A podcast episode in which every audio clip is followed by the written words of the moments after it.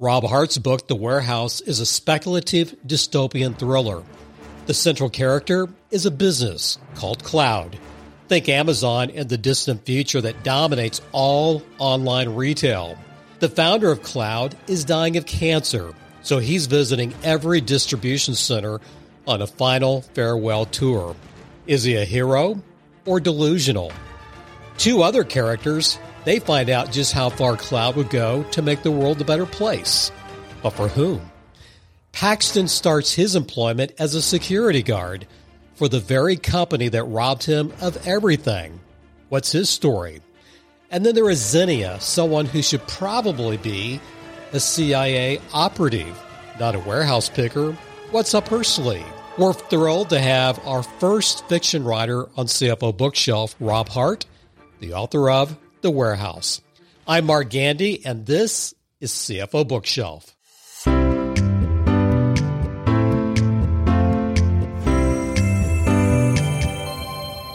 Before we get started, I want to give a shout out to Ellen Zimmer. She's a controller at Grimco based in St. Louis, Missouri. And I just had to ask her a couple of her favorite books. One of them she mentioned, Real Numbers by Jean Cunningham, and that's a favorite of mine as well. And Jean has been on our show.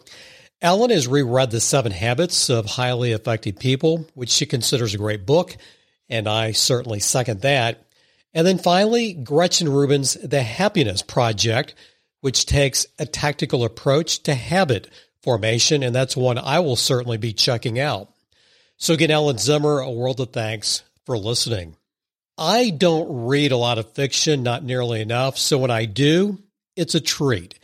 And when I found Rob Hart's book, The Warehouse, it wasn't just an entertaining page turner. I was taken back because parts of it seemed a bit too real. And as one NPR reviewer calls it, a bit too plausible. And you know a book is good when you find yourself wanting to talk about it to others after you finish it. And by the way, I didn't just listen to it, I even read it in the Kindle version. I did that so I could capture some quotes and other notes in the book. So, Rob, am I a nut for both listening and then reading it? No, I mean, I got paid twice. Are you kidding me? I'm thrilled. Um, no, you know, I, I think uh, listening and reading are, are, such different experiences. And, um, you know, personally for me, I'm not a huge fan of audiobooks. That's just not really how I consume fiction. And, and you know, if they work for people, that's fantastic. Like, I've got nothing against them. Uh, I also, I can't listen to my own audiobooks. Uh, this is actually something that's common with authors is the narrative is in your head. Like, you know, you write the book how it sounds in your head. So when you hear someone else reading it, it's actually like, kind of weird and kind of uncomfortable. And and Emily Woo Zeller, who was the the narrator of The Warehouse, did a phenomenal job. Uh, I absolutely love the work that she did, but it makes me so uneasy listening to it. That that that surprises me. And again, the the listening experience is outstanding. Uh, by the way, I'm a little bit embarrassed because when I reached out to you, again, I'm I was I'm socially inept here. I should have realized you had another book that came out after The Warehouse. So I am going to be reading it, but this is not your first. Cool. This is not your first rodeo. This is you're in book number. Is this you're going to be your?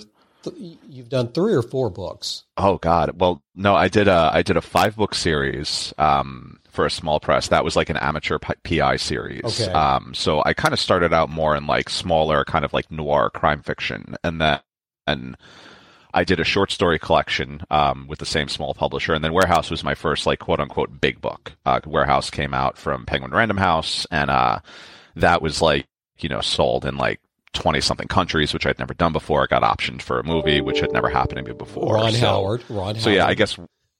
Yeah, yeah. So I guess Warehouse would be six. Paradox Hotel, which is the one that just came out, would be number seven. Uh, I, but I also I did a uh, I did a collaboration with James Patterson. We did a novella together a couple of years ago. So like I figure like I'm up to like seven and a half. I I also watched on Masterclass. He he has a Masterclass, and what a just an interesting individual.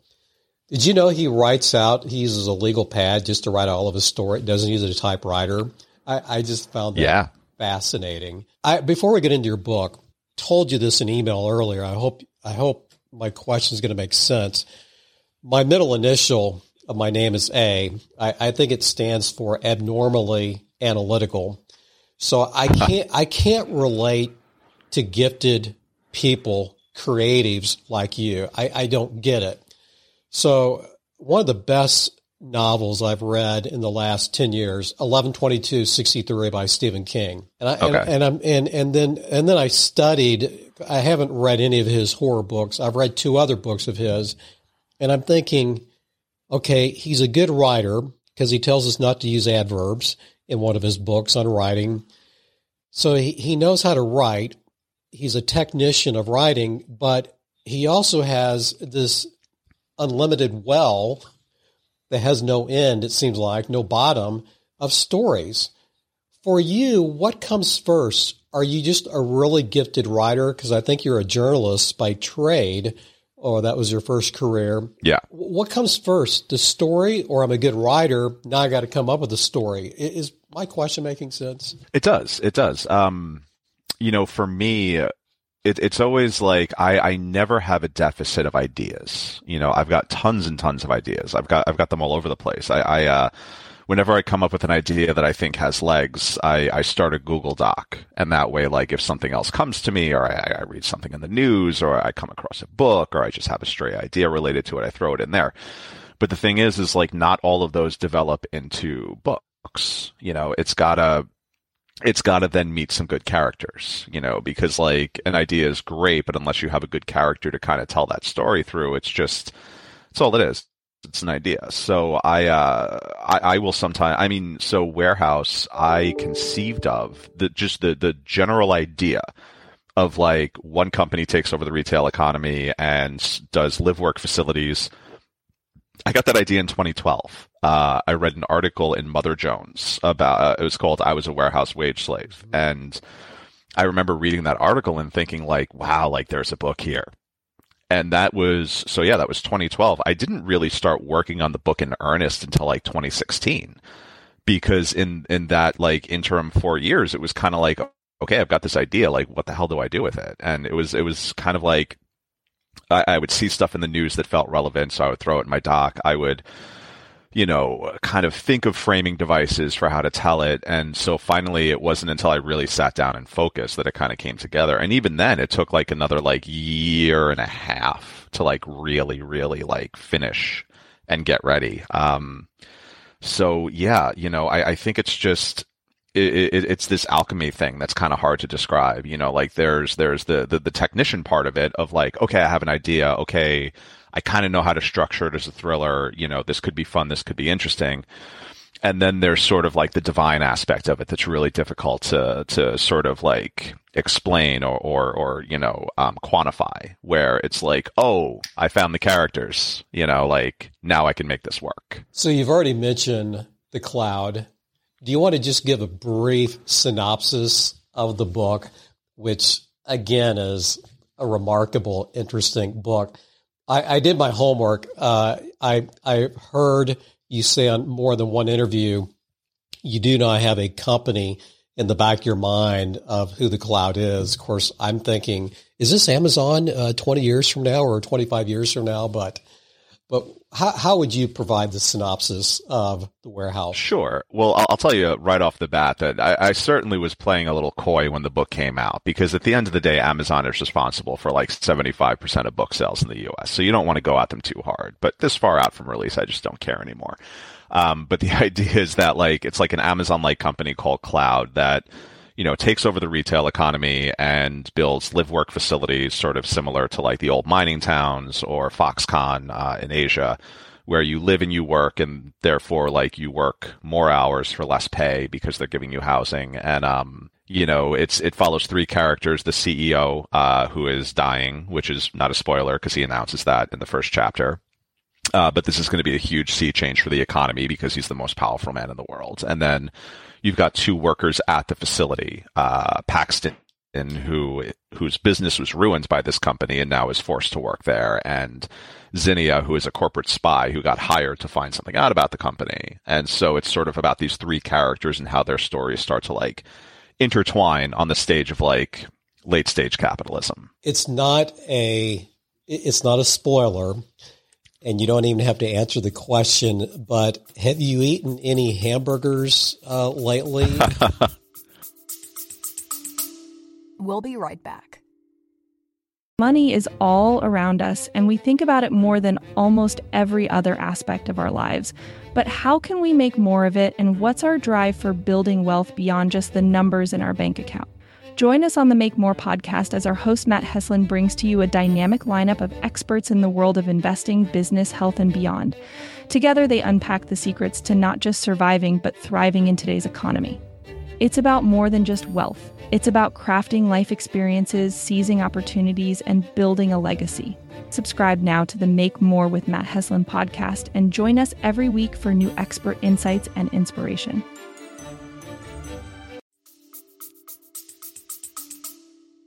That actually, I will say, um, you know, for anyone who gets to that point, once they've gotten over their their initial disgust, um, that was actually based on a story that came out of Japan.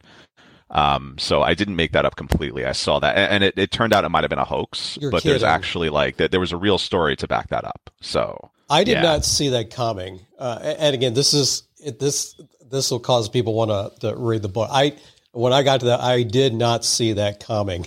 Um, and, and, and poor, poor Zinnia. Well, I'll, I'll tell you a secret. Um, a lot of writers, you know, they want to see what they can get away with, and they'll put. And I put that in the book, thinking any reasonable editor is going to ask me to take this out. But right now, this book belongs to me, and I can do whatever I want with it. So I'm going to do something crazy and we're going to see what happens. And then everyone responded to it so positively. They were like, this is great. And I'm like, you're insane, but sure, let's keep it in. Did did you get pushback from your editor? No, no. Um, if anything, uh, there there was sort of like some aspects about like the, the the very very end game about like Cloud's sort of like ultimate plan. He's like, you need to push this further. You need to go darker. And I'm like, okay, cool. You know, um, my my real concern was that because of Amazon's strength in the industry, that I, I, I honestly I thought the book was unpublishable. I'm like, no one's going to bite the bear. You know, I, I turned out to be very wrong about that. And then I was like, well, this is such an American book. This is so much about the American economy. No one's going to buy it in foreign territories. And then we sold it in like 20 something countries. And when I was traveling in other countries, you know, you know, it's it's a very different market in countries like Germany and France because they have laws that say that Amazon can't undercut people on pricing. They have like equal pricing laws, so they, they Amazon doesn't have the same foothold in those countries, uh, and, and yet they still have the same concerns about Amazon as a company. So it was really really fascinating to like get input from other countries to see what their perspective on this was. I was as I was first listening and then reading my first my first uh, job out of uh, college. I worked at a large CPA firm. So I walked a lot of warehouses, had to do a lot of what's called physical inventories. Oddly or coincidentally, my first controllership position was in a large, well, semi large retail operation. So I spent a lot of time in uh, warehouses. Now, as a consultant, the last 20 years, I spent, again, a lot of time in warehouses. I almost got the idea that you maybe worked a few shifts at a warehouse. Did did that include? Was that part of your research? You you wrote very well. It was very realistic in the warehouse. I see, I, and I'm so happy to hear that because I never worked in a warehouse. Um, I, I mean, I did a ton of research, uh, and but but the best compliment I got on the book was uh, I have a friend who used to work at Amazon, and she worked in sort of more like the office setting side, not in the like the the the, the floor side. But um, she read the book and she pulls me aside. She's like, "Who did you talk to?" And I'm like, "Nobody." So yeah, it was uh, it, it's sort of you know again like i used to be a journalist so like that's something that that that has always really aided me as a writer of fiction is that like i'm really good at research you know like uh, i think uh, it's a lot of people don't realize how much material there is out there how much is accessible if you just know where to look for it so you know i was able to put together like a really really strong research package that i think informed me in putting this together one thing I want to mention real quickly is what is life outside the cloud? Because there are several scenes. the first scene I believe in the book is where you got employees who are trying to get their their job there, uh, but then later in the book there's a an extended scene outside of the cloud. Very, again, very well done.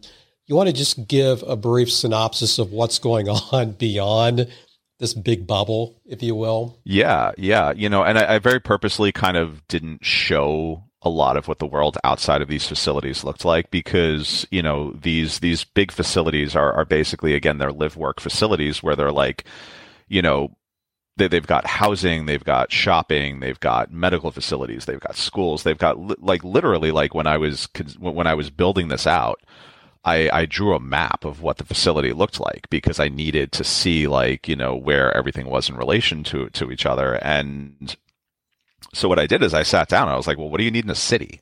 You know, you, you need uh, law enforcement, you need fire services, you need a hospital, you need schools, you need churches, you need a Starbucks. Like trying to figure out what goes into a city and then trying to like build like an enclosed facility that that would encompass all of these things.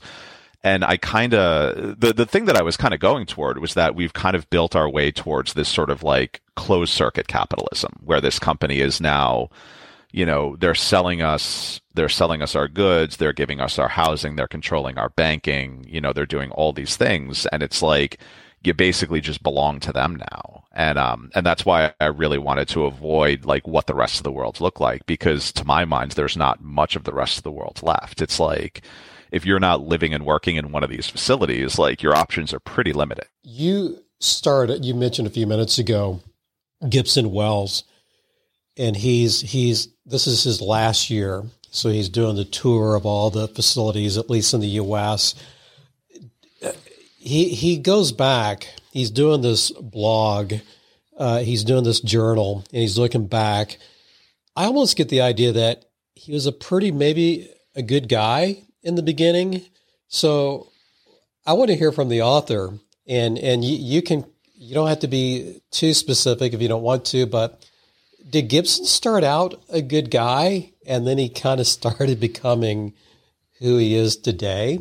You know, that that's an interesting way to think about the question. Um, cuz look, like the best villains don't believe they're villains. You know, like no one says like I'm evil and I'm going to go out and do this terrible thing. They think I'm going to go out and do this thing that I think is right. And even though people believe that I'm wrong, they're actually the ones who are wrong. You know, like, I mean, to, to take this in a very dark direction, you know, Hitler did not believe that he was a terrible person. He thought he was a hero. He thought he was like saving the world. When in reality, obviously, he's one of history's, you know, greatest villains. But from his perspective, he did everything right, uh, which is kind of fascinating, you know. Um, and the thing about Gibson, I mean, I'll tell you this, uh, his voice and his entire sort of, personality clicked for me after I read Sam Walton's autobiography. Um, you know, most of my research for this book, you know, because Amazon is a relatively new company in the grand scale of the economy. And when I was doing my research, there was really only one good book about them. It was The Everything Store by Brad Stone. And I read it and it was great. And there was some, some decent journalism, you know, to read about the company, but they're also a super secretive company. So, what I did was I spent a lot of time researching Walmart because Walmart, you know, uh, was established in the 1960s. So you can more clearly see the course of how they changed the economy and the way that they've affected, the way they basically rewrote the playbook. And I read this and it was just, it, it's amazing because it's like, you know, you read this guy's book and he's very sort of like, he's from Arkansas, he's like Southern down home guy, like, you know, you know, we worked real hard and we got in there and we got the job done and my employees are my family and, you know, all this really, really positive stuff. But then you look at Walton's record, which is like when the Federal Minimum Wage Act was passed, he took all his Walmarts and he split them up into separate entities so the law wouldn't apply to him so that he can continue paying under minimum wage to his employees, which I got to say is not a great way to treat your family, right. you know? So it's like, but but if uh, you know and and there's there's a very long history of like really really nasty stuff that Walmart was doing to its employees and to other companies. Like they built a business model of undercutting smaller companies until they were basically out of business and then absorbing their products and then their their you know abilities. And you know but he he would like if, if if you were able to go to Sam Walton now. I mean, he passed away, but if you, I'm sure if you went to him at any point and said like, "Hey, like you're you're really not doing great things to other people," he'd be like, "Are you kidding me? Like, look at this company I built. Look at all these jobs I get. Like, I did a great job." You know, in his mind, he's a hero. He's like a brilliant, brilliant person, and I think that there's there's something sort of like endemic to brilliant people who are very successful is they get to a point where they believe that they can't do anything wrong, where everything that they've done must have been correct because they were successful, you know. Their bank account becomes like the final arbiter of whether or not they were right. And because their bank account is huge, they must have been right.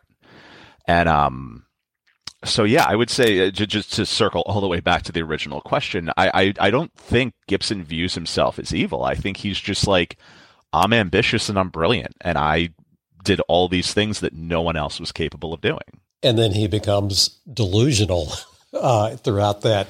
Well, that's the thing, you know, and it's like you know, and, and this is like another example. Um, based on my understanding, uh, Steve jo- Steve Jobs at the end of his life, when he was suffering from a cancer diagnosis, you know, he decided that he was going to treat it with like you know all these sort of experimental treatments and just eat like a very specific diet, and that was going to cure it. And my understanding is at the end of his life, he kind of admitted like, shit, I should have gone in for the chemo, you know. But like, I think that's something that happens to these guys that it's like, I'm so brilliant that this thing I believe must be correct you know, like I, I, think like money is the worst thing that could happen. Money and success is the worst thing that could happen to somebody.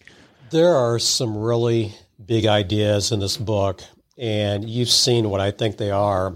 Uh, I may have missed it, but before we hit those three, I just want to say one more thing about uh, Zinnia and Paxton. So Zinnia, one of the, the main characters, she works in the warehouse. Paxton is a security guard. So they each have their arcs, and they eventually come together and and there's even a little bit of a love interest. And I just again applaud you because it takes work to figure out get the dialogues right, uh, get the stories right. And I'm again I'm still impressed from that earlier question.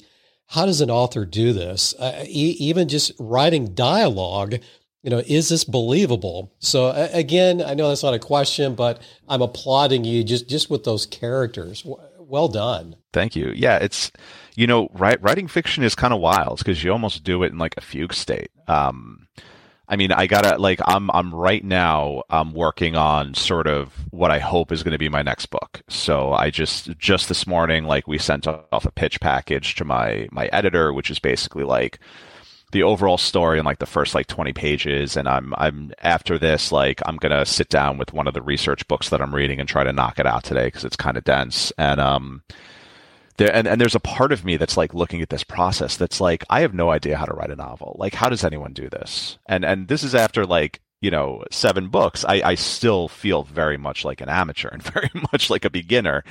Um but a writer friend of mine explained it to me really well and and and again i think this is a very shared attitude amongst writers is that writing a novel is like climbing a mountain you climb the mountain you get to the other side and you look at the next mountain and you think like I like how do you climb a mountain? I have no idea how to do this. Like what what what, what is happening? You know, it, it's just it's such a big impossible task and even after you've done it, you still question whether you can do it again. Something tells me you've got this internal Sherpa who knows what they're doing and they're somehow guiding you along the way. And some of these days you'll figure that out. One of the words I wrote down was losing individualization. So losing the identity of working for a big company like this. That was one of my takeaways. And it made me think of even the businesses I work with is, is every person important in this organization? So that was one of my big uh, takeaways as I stepped back when I got done reading the book. Have, have you heard that before or was that something you intended? Yeah, absolutely. You know, I, I think it was, I was trying to get toward this idea of, you know, employees kind of becoming cogs in a machine, you know. Um, and and this goes back to the Mother Jones article uh, that I read, and, and part of the reason that I thought there was really something there worth exploring was this idea that like you know, it was about these these fulfillment centers that are setting up in economically depressed areas where uh, they're basically the only game in town in terms of employment, and that lets them institute really draconian measures where it's like, oh, you're sick, sorry, you're fired, you know. And the reason they can do that is because there are so many other people who are just kind of waiting outside for a job you know, it turns almost into this conveyor belt. It's like uh, they'll cut someone for any reason because like there's there's another warm body looking to take the job, and and it feels like that's what things are kind of turning into. Um, you know, I, I, can't I can't cite a specific source, but there was actually an, some some articles recently about how like Amazon is now actually experiencing like this burn rate with employees, like they're running out of people to employ because they've burned through so many people, uh, and they're expanding so quickly that it's like they're just running out of people to hire. Early in the book, we we see this blurb that unemployment was at one time 28%, now it's down to 3%. But again, at what cost? You know, profits, big company, presumably better conditions for people buying the stuff, working there. But again, the question has to be at what cost? Exactly, exactly. And that's that's the thing that was kind of fun to untangle is that we've kind of like we've put ourselves in this position where at this point in human history eh, I, don't think there's any ethical consumption under capitalism anymore because it doesn't matter like how locally sourced your your goods were it doesn't matter you know e- even when you're shopping local like somewhere along the way the environment was severely impacted. Uh, you know, a worker was exploited. You know, someone was paid a, a, a sub living wage. You know, no matter what, we, we, we can't we can't really live a, a, virtuous life anymore unless we go live in the woods and, and make our own clothes and hunt our own food. And and it's sort of like it's kind of like the, the the the difficulty at least in in sort of processing the book and trying to end the book because it's like you know what's the answer? Like it's not it's not this really easy cut and dry thing because like like the example that I went back to all the time.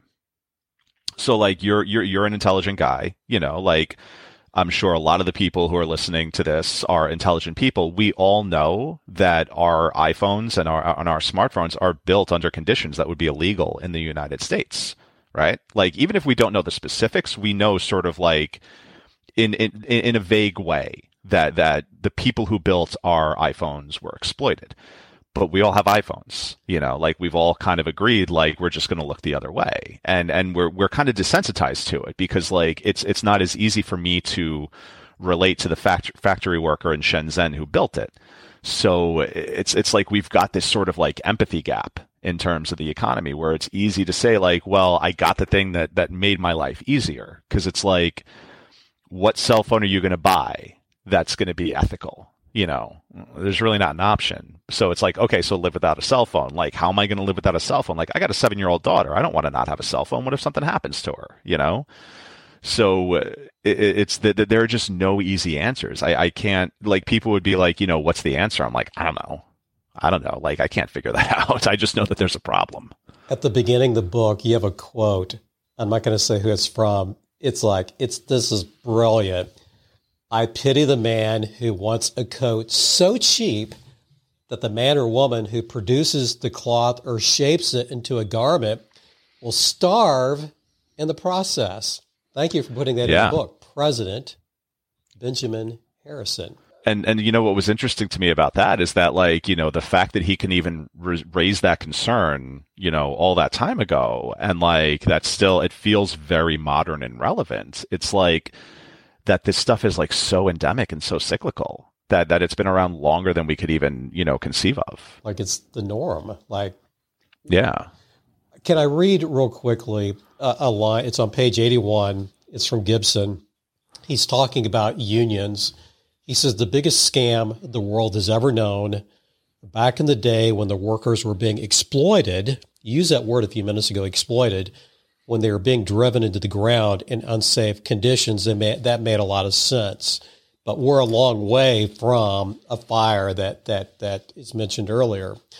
First of all, he's being hypocritical, but there's a, a, a another theme that we're talking about and that's exploitation. And and I see yeah. there being three exploitations. There's exploitation from vendors because they're forced to sell cheaply, or they'll just the cloud will just make it themselves, and and you'll find that out from Paxton.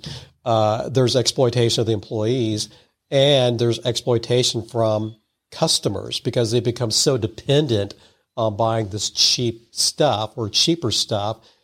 So it just makes them so the concept of exploitation that will be the word that sticks with me for a long time after reading this book. You know, I'm sure if you read the book, you would assume that my politics skew a little bit toward the left. Like, I'm actually like about as far to the left as you can get. But even still, like, you know, I don't even know that unions are the answer because I, I, I do believe in unions being a, a force for good in the most part. But also, like, I worked in New York City government for a little while and I saw a lot of not great things happening with unions where like a lot of that leadership is really sort of like benefit they're they're more concerned about what benefits they can get from being a union leader than what benefits they can help share with their employees you know? So we end up in the same situation where you give someone money and power and all of a sudden you know they start to lose sight of what's important. Help me out rob real quickly.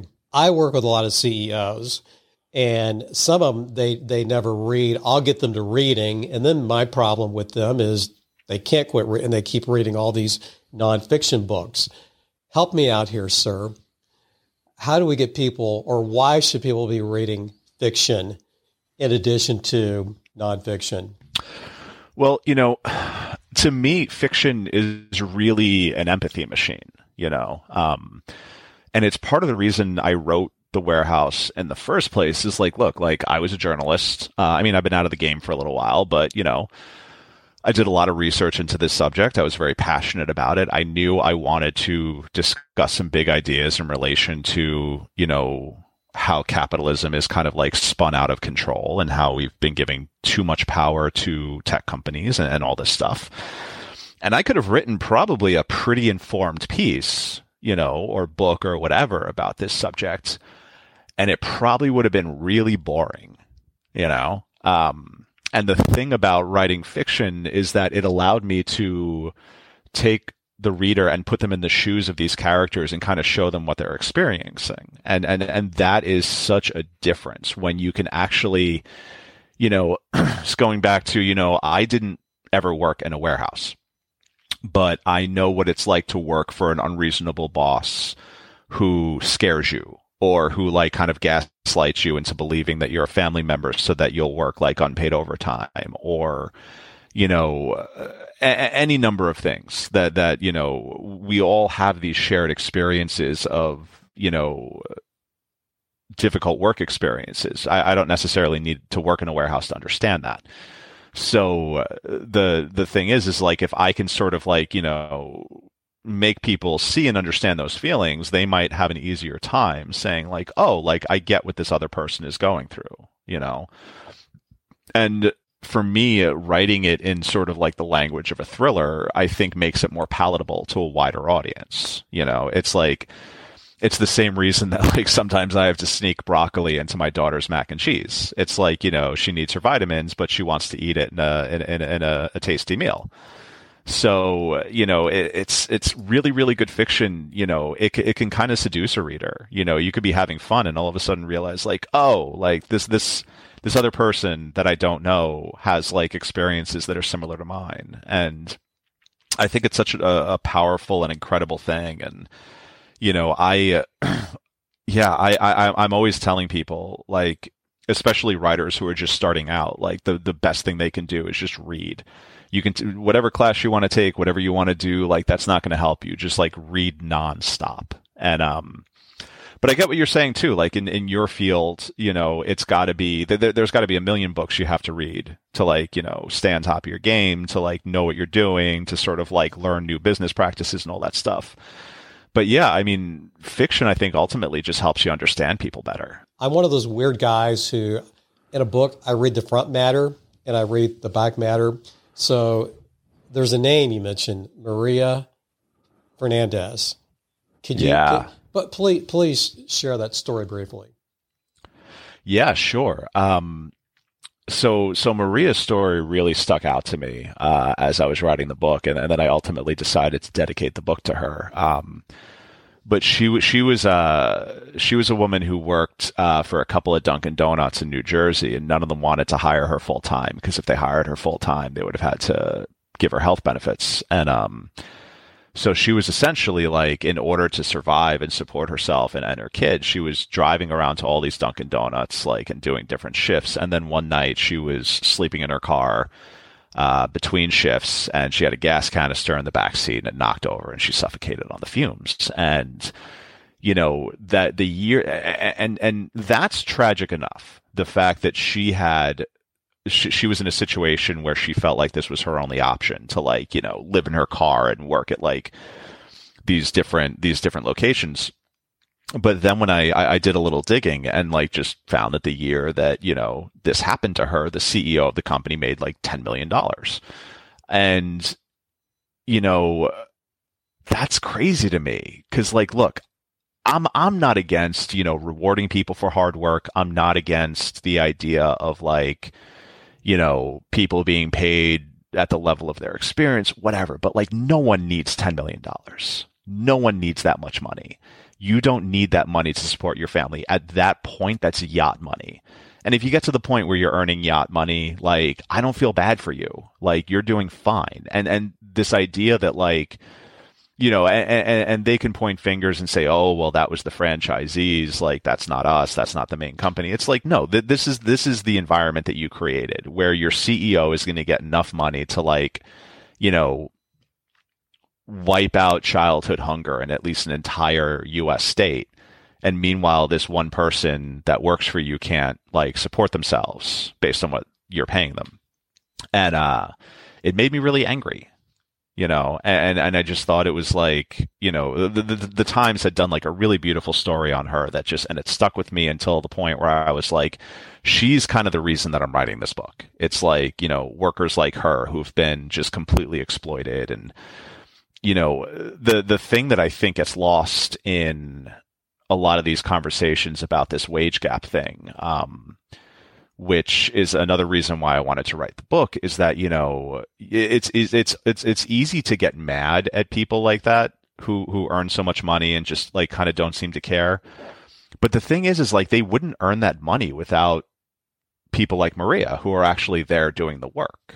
You know, so this idea that like this person is so incredibly necessary to the money that's in your bank account but you've also created a system where you can pay them as little as humanly possible to the point where they can't even support themselves. I mean, like, that ought to be criminal. And I love this question. We ask every guest this favorite books. I and you're a reader, so some of your favorites. Now you may say, Mark, I need an hour, but what are some of, what are some of your all time favorites? What are the ones that you maybe recommend the most? What are the ones that you hope uh, you mentioned a daughter. What do you hope she grows up uh, reading uh, down down the road? So pick pick, pick an angle there. Sure. Um, I'll tell you my favorite book of all time, uh, which is uh, "In the City of Shy Hunters" by Tom Spanbauer, um, which is about a young man who moves to a young gay man who like leaves his small town and moves to New York City uh, during the AIDS crisis, and um, it is the best book ever written set in New York City. It could, I, I'm born and raised in New York, and so I tend to like whenever whenever I see something that's like written by someone who's clearly never been to New York, like my alarm bells go off. This was the most authentic New York book I've ever read. It's also like heartbreakingly beautiful and incredibly well written. Um, Tom is is my favorite author of all time. Um, so that I would highly recommend. Uh, Fahrenheit 451 by Ray Bradbury is definitely a formative book for me. It was one of those books that really made me want to do this in the first place and why I wanted to kind of play in this sort of like speculative fiction, big idea arena because it's just, you know, so much fun.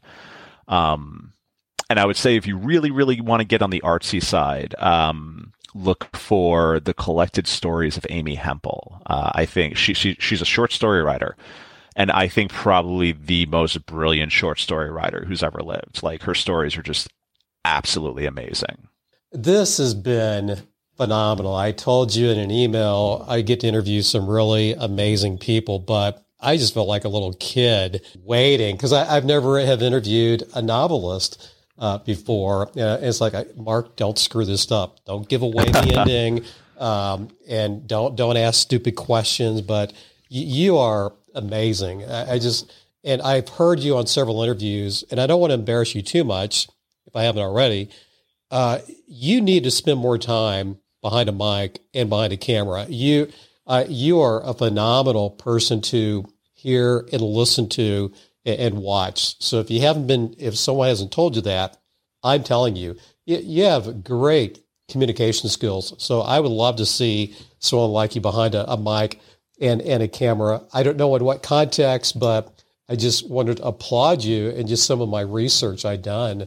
Well, thank you. I really appreciate that. And and I really appreciate you having me on. I mean, stuff like this is so exciting to me because and yeah, like you know, I, have I've done a lot of interviews uh, since the book came out, and and it's always I, I'm always very grateful to have the opportunity. I'm always very excited to talk about the book because obviously, like I'm a writer, so I'm a bit of a narcissist but you know the the really exciting thing is when I get to talk to people who you know fiction isn't their their you know like very passionate readers, people who do reading blogs and reading podcasts. Those are great. I love them.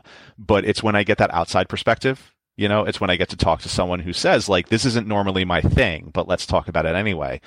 It's great for me because I get to see like what sort of perspective they're taking and what kind of questions they're going to ask. Um, I just want to share like a really quick story. Um, just recently, I had on Instagram like a couple of kids reached out to me like over the course of a couple of days asking me questions about the book for a school project. And I wasn't really thinking about it. I was just like, oh, this is kind of cool. Like sometimes, you know, sometimes when it rains, it pours and I'm answering the questions and, you know, um, and then I get a message from their teacher and she's like, you know, I assigned this book to my kids. Like, thank you so much, like, like for answering their questions. Uh, I was like, Oh, oh, this is so cool. Where do you teach? And she told me that it was a school in Jersey. It was like an hour away. I'm like, oh, like, can I come like talk to your class? Like, if they're working on the book, why don't I just come answer questions for them? Like, I got nothing better to do. And so I drove out there. And now, you know, this is a book that, you know, I figure in my head is aimed towards adults, right? Like a lot of weighty themes and, and it's, it's adult fiction. And this is a high school class and it's a vocational school. So these are kids who like don't act like some of them, the teacher is literally reading them the book because they don't have the reading skills necessary to read it. And I sat in the auditorium with these kids and there's probably like a hundred kids and some of the best, most insightful questions I've ever gotten on the book, you know, and we just had such an incredible conversation. And, you know, at the end of the conversation, I told them, I'm like, guys, like you really knocked it out of the park. Like this is some of the best input I've gotten on the book in, in that, that I can remember. And, you know, the teacher pulled me aside after and she's like, thank you so much for saying that because like this is the local vocational school. Like these kids get a lot of shit. People like, they treat them like they're dumb. And you came in here and you didn't treat them like they were dumb. Like, well, they're not, you know, but it was, uh, you know, it, it's sort of, it goes back to this idea of like, I love talking to people who I didn't expect would be my audience or or having conversations with people who are coming at it from a different perspective. And it's so enriching to me as a writer and I'm always always always happy to have this kind of opportunity.